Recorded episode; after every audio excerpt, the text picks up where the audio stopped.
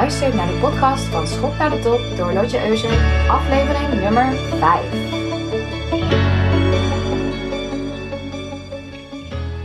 Welkom allemaal, goedemorgen bij weer een nieuwe aflevering van Schop naar de Top. Hoe gaat ie vandaag? Voel je hem helemaal? of voel je hem niet zo? Bij mij gaat het heerlijk, want vandaag gaan we het over een van mijn meest favoriete onderwerpen hebben onderhandelen als een pro. Ik krijg hier zo vaak vragen over van mensen dat ik er gewoon een podcast over moest maken. Dus als je je op momenten dat je moet onderhandelen niet helemaal comfortabel voelt, dan is deze podcast er echt een voor jou. Hoe vaak krijgen we in ons leven van niet te maken met onderhandelen? Vaker dan je wellicht denkt. Ook als je voor je werk niet continu hoeft te onderhandelen, wat je trouwens vaker wel moet, al denk je misschien van niet dan is de skill enorm goed te gebruiken ook voor je privéleven. Denk aan de momenten dat je een huis koopt, of een auto, of een bankstel, of een keuken. Al die soort zaken. Eigenlijk is elke aankoop een onderhandeling. Dus hoe onderhandel jij? Zeg je snel ja, zodat het maar voorbij is? Wees eens eerlijk. Of wil je het liefst onder een steen kruipen, zodra je ook maar een spoor van onderhandeling in de lucht voelt hangen? Ja, ik heb je door. Maar vandaag gaan we dat veranderen. Als allereerst gaan we kijken naar wat een onderhandeling precies is. Ik heb het gegoogeld en Google zegt dit. Een onderhandeling is een proces waarbij twee personen of groepen, de partijen, proberen om door middel van voorstellen en tegenvoorstellen tot een overeenkomst te komen. Nou, precies. Dus het is eigenlijk een proces. Het is geen resultaat. Het resultaat is de overeenkomst die eruit voortvloeit. Zoals je nieuw contract bij je nieuwe baan bijvoorbeeld.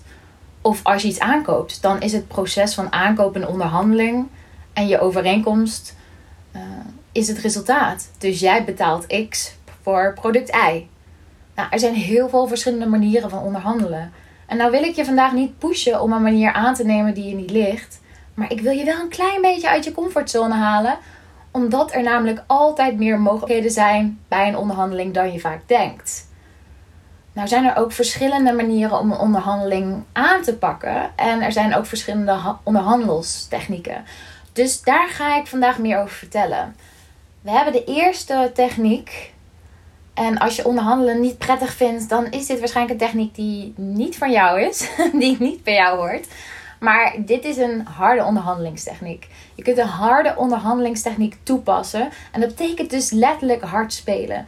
Zoals je het vaak op televisie ziet. Bijvoorbeeld, weet je wel, in die serie van Suits over die advocaten.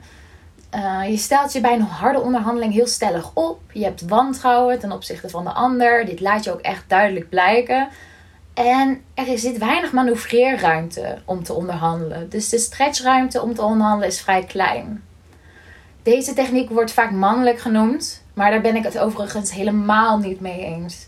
Deze techniek is niet genderspecifiek ik vind ook dat vrouwen bikkelhard kunnen spelen als ze uh, moeten onderhandelen. Dus het staat gewoon los van de genderkant. Het is gewoon een harde onderhandelingstechniek. Laten we het daar gewoon, laten we het in de toekomst gewoon altijd zo noemen. Je hebt ook de andere kant.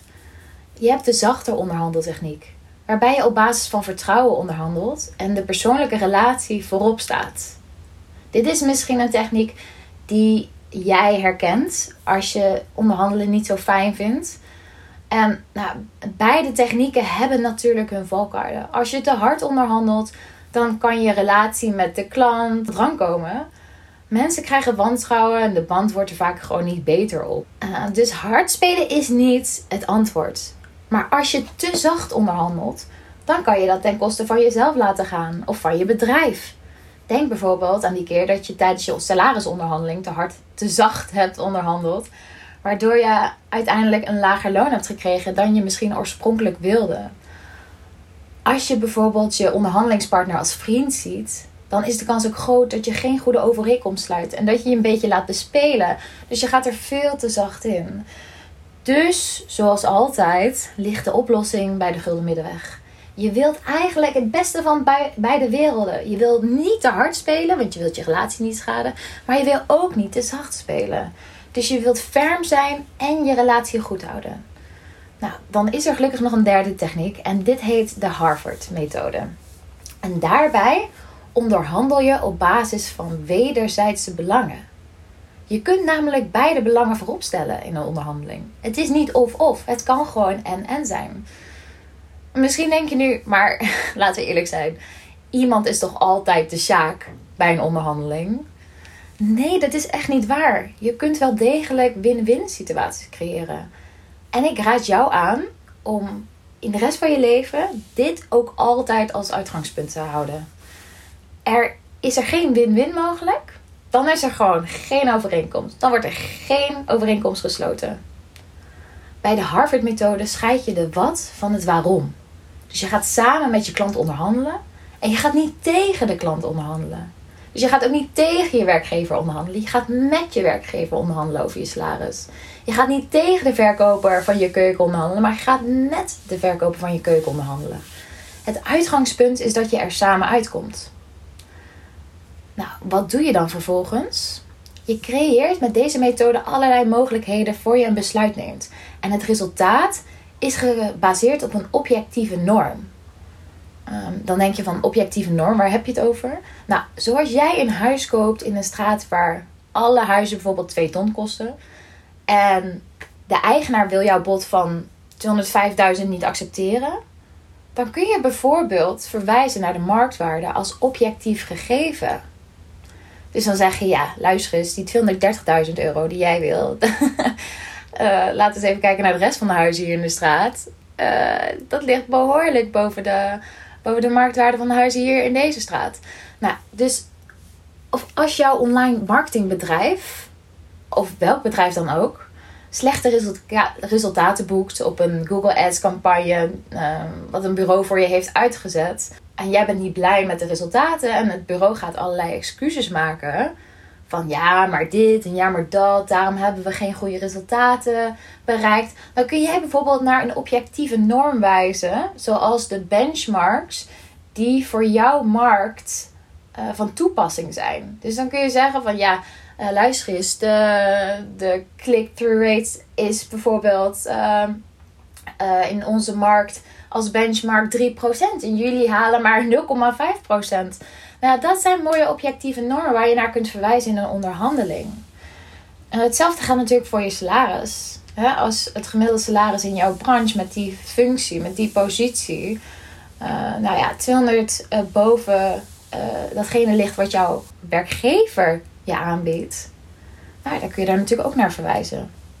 Maar hoe ziet dit er dan precies in de realiteit uit? ik neem even dat salarisonderhandeling als uh, voorbeeld, omdat dit voor veel van jullie bekend, bekend klinkt. Mijn eerste tip is, als je een salarisonderhandeling aangaat, vaak vinden die plaats aan het eind van het jaar.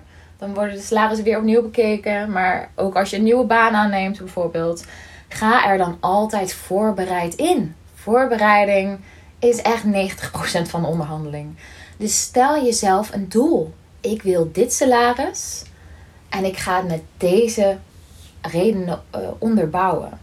Dus zorg altijd dat je van jezelf weet wat je wilt voordat je een uh, onderhandeling ingaat. En dat je, dat je voor jezelf ook redenen hebt waarom je dit wilt. En schrijf het ook voor jezelf op als je het lastig vindt om het in je hoofd te houden. Stel je hebt je salarisgesprek en je hebt dit dus heel goed voorbereid, zoals ik heb gezegd. En je hebt als doel dat je wil groeien van 3000 euro naar 3300 euro bruto per maand. En je weet wat je afgelopen jaar voor resultaten hebt bereikt voor je werkgever. Dus vervolgens kom je in het gesprek. En de werkgever doet het eerste bod. En dat gebeurt vaak. Hè? De werkgever zegt altijd: Nou, dit bieden je aan. Take it or leave it. Zo voelt het. Hè? Maar dat is dus absoluut niet waar. En je werkgever doet je in deze situatie een aanbod van 3100 euro. Hoe pas je dan die Harvard-methode toe? Als allereerst is het belangrijk dat wanneer je werkgever het voorstel doet, dat je dit niet direct hoeft te accepteren. We willen heel graag zeggen: ja, is goed, dankjewel. en weer uit die kamer wegvluchten. Uh, we willen liefst niet zeggen van nou daar zijn we het niet mee eens. Want ja, wat als je ondankbaar overkomt? Wat als ze je daarna niet meer aardig vinden? Maar nee, ik zeg nu even ho. Je gaat niet te zacht onderhandelen. En je gaat niet die kamer uit voordat je een tegenaanbod hebt gedaan. Je kunt het dus ook te hard spelen hè? en zeggen: Ja, wat een idioot voorstel, ik ga hier niet mee akkoord. Dit kan dan dus ten koste gaan van de relatie. Je reageert respectloos. En je weet ook van jezelf, hè, als, je zo, als je zo reageert, ga je in ieder geval niet de gunfactor creëren. En ga je ook niet even de banden goed aanhalen. Dus nee, dit is niet de manier om je salarisonderhandeling af te handelen. Oké, wat je dus wel doet, je blijft zitten waar je zit. Je gaat niet de kamer uit. Je zegt niet dankjewel. Uh, dit is het moment om het gesprek aan te gaan. Je vraagt als eerste, je bent gewoon benieuwd, vanuit nieuwsgierigheid vraag je: hoe is dit voorstel tot stand gekomen? En vervolgens vraag je: welke elementen hebben hierin meegespeeld? En daarna vraag je: hoe hebben die elementen dan meegewogen? Stel dat je werkgever zegt: je bent een goede teamplayer, je werkt hard en we zijn blij met je bijdrage aan project X. Dan kun je vragen: nou hoe zwaar hebben deze elementen meegewogen in jullie voorstel? Dan ga je dus vragen naar hun redenatie achter hun voorstel. Ze zeggen dan misschien, nou ja, weet je, we verwachten van alle medewerkers dat ze teamplayers zijn en dat ze hard werken. En dan kun je vragen, ja, maar hoe belangrijk was dan het slagen van het project X voor jullie? Stel dat zij dan zeggen, ja, heel belangrijk, want daardoor hebben we een nieuw contract binnengehaald. Dan kun jij vervolgens zeggen, nou ja, op basis van wat ik net heb gehoord, denk ik dat een grotere stijging qua salaris wel op zijn plaats is. Of je kunt zeggen, ik had een grotere verhoging in gedachten en dat wordt net bekrachtigd door wat jullie net hebben gezegd. En vervolgens, wat je dan doet, is dat je gebruik maakt van de kracht van de stilte. En de kracht van de stilte is dat je gewoon, het letterlijk, je mond houdt. Stay silent. Want nu zijn zij aan zet. En dit voelt soms heel lastig. Het is heel moeilijk om stil te blijven. Maar dit is het moment dat zij verder moeten gaan in de onderhandeling. Ze zullen dan zeggen: Nou, oké, eh, waar had jij dan aan gedacht? En nu kun je jouw voorstel op tafel leggen. Zie je wat er is gebeurd? Je hebt gevraagd naar hun belangen. Je hebt gevraagd naar hoe zij op dit voorstel zijn gekomen. En naar de weging van alle dingen die ze op tafel hebben gelegd. En daarna heb je reactie gegeven over hoe jij erover denkt. Dat gaf hen weer de mogelijkheid om naar jouw belangen te vragen. Stel dat je werkgever heeft gezegd, nou, van, vanwege COVID zagen we geen ruimte om salarisverhoging te geven. Ja, dat kan gebeuren. Het is bij een aantal banken gebeurd afgelopen jaar. Ik heb het van vrienden gehoord. En ja, dat zijn dingen die gewoon gebeuren. Maar wat als eerste belangrijk is, is dat de onderhandeling nog niet klaar is op het moment dat dit is verteld door jouw werkgever. Dit is niet het einde. Ze hebben eigenlijk gezegd: je hoeft niks te verwachten, maar hier begint het onderhandelingsproces pas. Dus dan, als jij je goed hebt voorbereid, kun je bijvoorbeeld naar een objectief gegeven wijzen. Je zegt dan: Ik begrijp de omstandigheden en dat die een rol hebben gespeeld. Maar uh, ondanks COVID hebben we dit jaar wel 20% meer omzet gegenereerd. En jullie hebben net aangegeven dat mijn project een grote rol heeft gespeeld bij het uh, aangaan van het nieuwe contract. Dus ik verwacht hier eigenlijk wel een, een reactie op vanuit jullie. Ik verwacht hier hiervan wel een handreiking vanuit jullie. In de vorm van een salarisverhoging bijvoorbeeld. Dat is helemaal niet gek om dat zo te brengen. Je kunt gewoon zeggen: ik verwacht uh, op basis van dit eigenlijk wel een handreiking vanuit jullie. En het is echt helemaal niet gek. Het is gewoon mooi als jij jouw verwachting daarover uitspreekt. En dit is dus weer het moment dat je een nieuwe opening hebt gecreëerd om verder te onderhandelen. En uiteindelijk kun je natuurlijk verschillende afspraken maken. Dat je over een half jaar opnieuw evalueert. Of dat je secundaire voorwaarden beter worden. Of dat je bijvoorbeeld naar, nu naar 3200 euro groeit. En over een half jaar nog eens met 100 euro. Verken de mogelijkheden. Vraag door. Wat kunnen jullie dan wel voor mij betekenen op basis van de resultaten die ik afgelopen jaar heb bereikt? Leg de bal bij de ander. En zo speel je het spelletje. Begin je het al een beetje door te krijgen? Je kunt dit namelijk ook met klanten eh, toepassen. Als een klant bijvoorbeeld korting wil. Want laten we eerlijk zijn, dat willen ze altijd. Het is altijd goed om door te vragen: wat hebben zij dan in gedachten? Je kunt namelijk nooit precies weten wat ze willen voor je het hebt gevraagd. Soms zeggen klanten: ja, ik wil gewoon korting.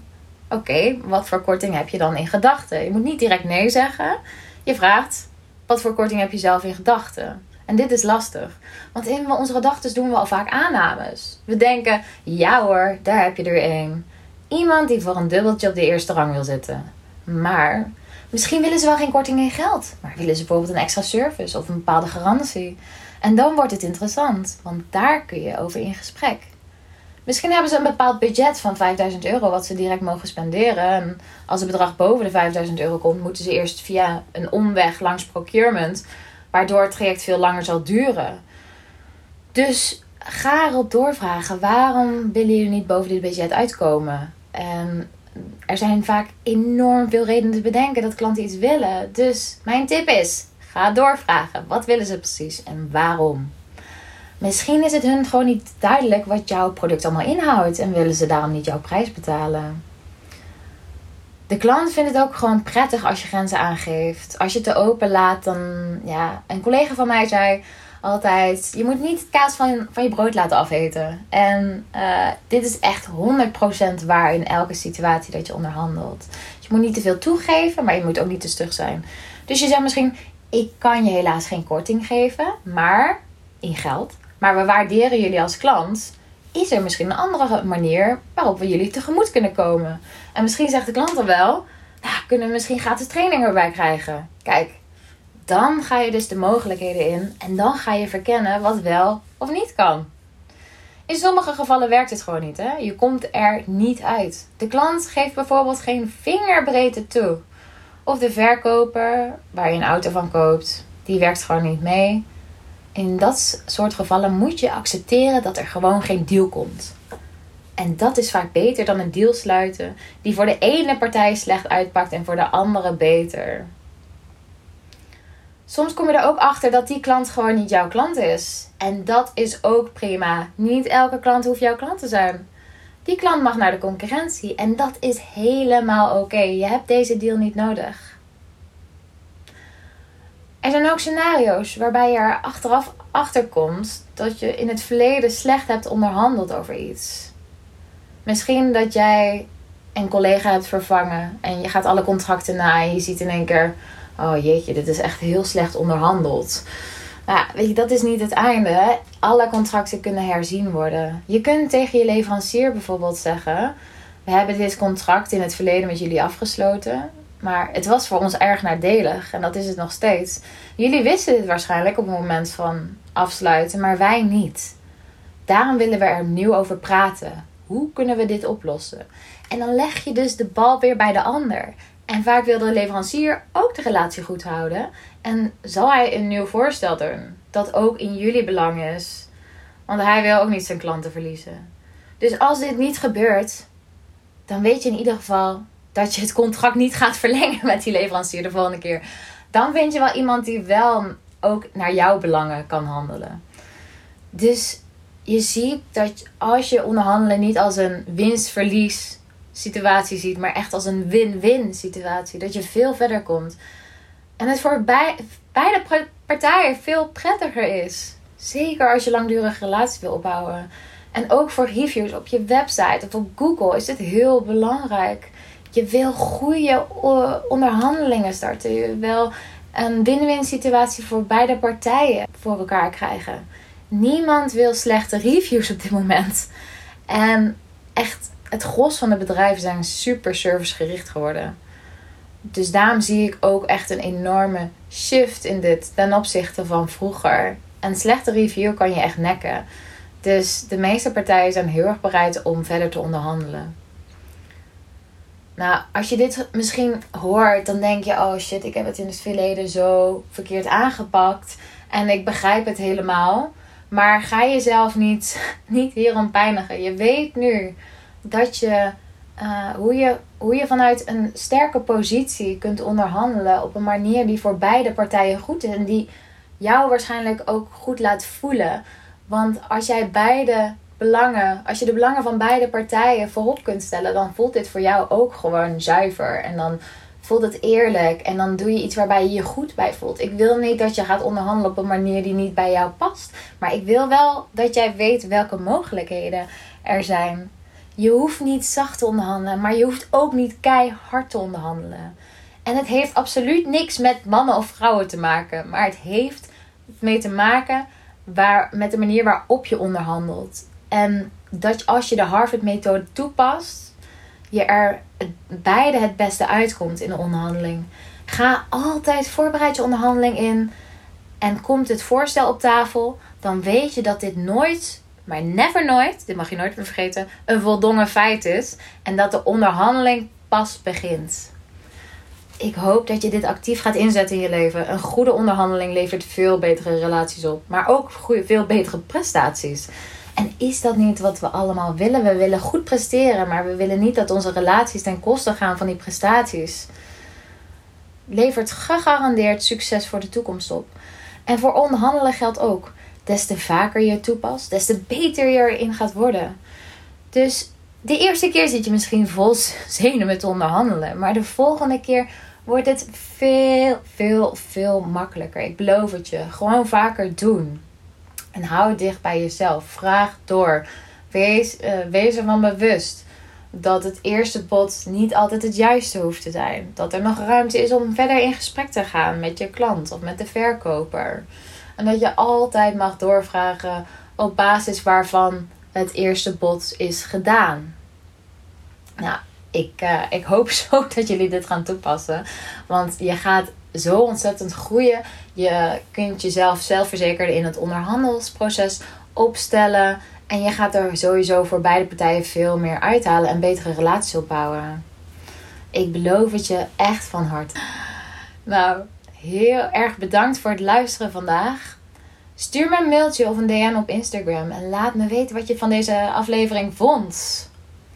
Ik ben altijd zo benieuwd naar jullie reacties. En uh, ja, of jullie misschien nog onderwerpen hebben waar jullie zeggen van... Hey, kun je daar niet eens een podcast over maken? Dus let me know. En uh, ik zou het super leuk vinden als jullie een review kunnen geven op iTunes van deze podcast. En natuurlijk hoop ik dat je de volgende keer ook weer luistert naar een nieuwe aflevering van Schop naar de Top.